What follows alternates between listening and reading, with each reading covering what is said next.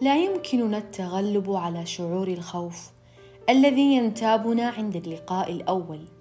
ومع ذلك نشعر بالراحة لأننا استطعنا اجتياز حاجز البوح بهذه الأحاسيس وتبادل النظرات عن بعد.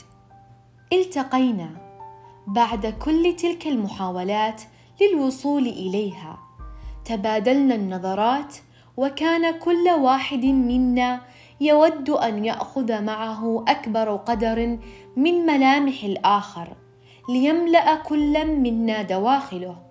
وتصافحنا كتصافح السحب المبشر بالمطر. كانت يداها باردتان جدا وترتجف. لا يمكن أن أوصف ذلك الشعور. وكأن حرب دارت بداخلي أشعلت نيران قلبي.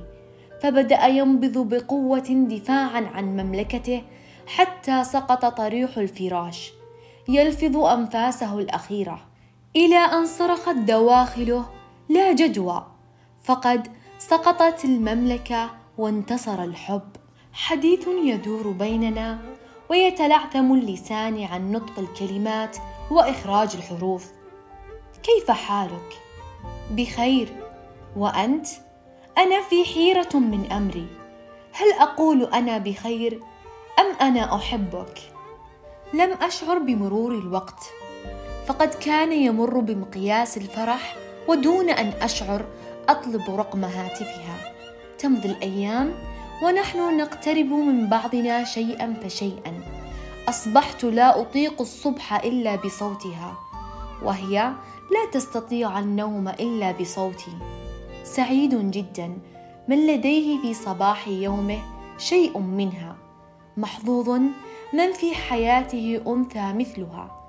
أنا أعي ما تحب وما تكره ما تريد وما لا تريد وكأنها تمكنت مني. باتت بداخلي كالخيط الرفيع الذي يسكن الشمعه فيشتعلا بعود ثقاب واحد حتى يتجلى حسنها وتنير الدرب ثم يحترقا سويا ويموتا معا.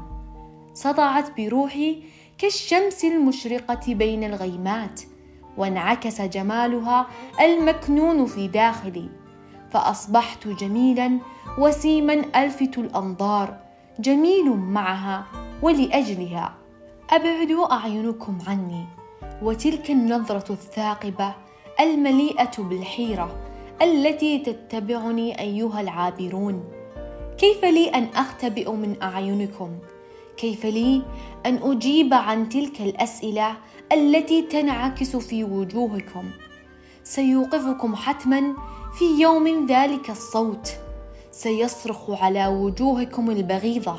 اتركوه. هذا لا يشبهكم ولا ينتمي لكم. لا توقظوه من أحلامه. هذا رجل مقيد بأكاليل الحب مصاب بلعنة العشق مسجون في قاع أنثى لم يفعل شيئا سوى أنه حاول قراءة ما في بؤبئ عيناها وفك تلك الرموز التي في سوادها. كان يحاول إيجاد أجوبة لتلك الأسئلة حتى أصابه الجنون أردته تلك العينان صريعا عاشق ثمن بلمعتها. ألا ترحموا سكراته؟ ألا يستحق أن تصفحوا زلاته؟ اتركوا من أصابته لعنة العشق. دعوا العاشق في كونه. ما زالوا يتساءلون أي منطق هذا الذي أحب به تلك الأنثى؟ أهو معتوه. لا يمكن لعقل أن يستوعب هذا القدر من الحب. أنا فيها لا أقبل المنطق. أعشقها بحجم لا شيء الذي يسكن الأشياء حيث لا حدود ولا وجود ولا منطق. أتنفسها لأرتوي فترويني فأنطق. أنطق بها وكأني ألقي ترانيمي فترقص فتسحرني بلا منطق فلا أنطق. لا حدود للأشياء التي تسكنني تماما بحجم الفراغ بين كتلتين. لا بل بحجم الفراغ الذي يسكن كل شيء.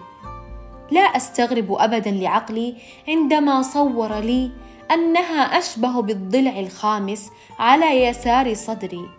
إن انقبض أوجع قلبي وضاقت أنفاسي.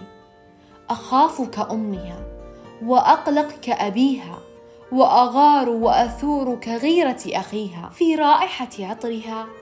أمان يملأ المدينة بأكملها. هي أنثى شبيه ولا مثيل ولا وصف. هي أنثى الاستثناء.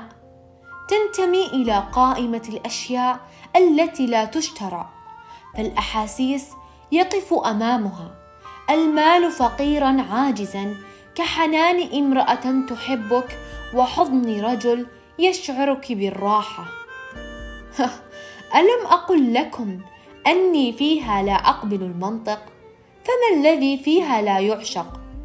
تلك الخطوط التي على جبينها تلك البحة التي في صوتها كالحزن القديم وكلامها القليل وعباراتها الخجولة والهدوء الذي فيها كروح طفلة محبة للحياة تضحك وتتمايل وكأنها تود أن تمسك بحبال الهوى. فتتراقص على خيط دخان رفيع يتهادى في الهواء تطلق العنان لرقتها وعفويتها ولعاطفتها التي تساوي عاطفة 1900 أم. آه لو أني امتلكت يداها التي تشعرني دائما بالطمأنينة. لو أنها تهديني أسرارها لو أني أدخل في سواد عينيها أشعر بأني مكتفيا بها ولست بحاجة لغيرها. ولو تساقطت السماء جمالا لقد اكتفيت بها. تجمدت حواسي وكأنها في القطب الشمالي في إحدى ليالي الصقيع والبرد القارس. وقلبي ينبذ بسرعة وقوة هائلة. أشعر بقوته حتى خارج صدري. اتحد جنون عقلي وحماقة قلبي معا هذه المرة وتحالفا علي وأوقعوني في حبها فهل أخبرها؟ هل حان الوقت لرحلة الجنون؟ أم أستشهد قلبي على ذلك الحب وأكون من قتلاها؟ أصبحت أتداوى بصوتها على وزن قيس بن الملوح تداويت من ليلى بليلى فأنا السقيم بها وليس لي إلا هي. لا أستطيع مقاومة نفسي فيها. لم يعد لدي خيار آخر سوى أن أخبرها. ربما من اللباقة دائما ادعاء لا شعور وكتمان ما نشعر به. خوفا منا. حتى نتأكد من حقيقة هذا الشعور وأنه حقا ذاهب لمن يستحق. ولكن حينها تكون على شفا حفرة من فوهة التعلق.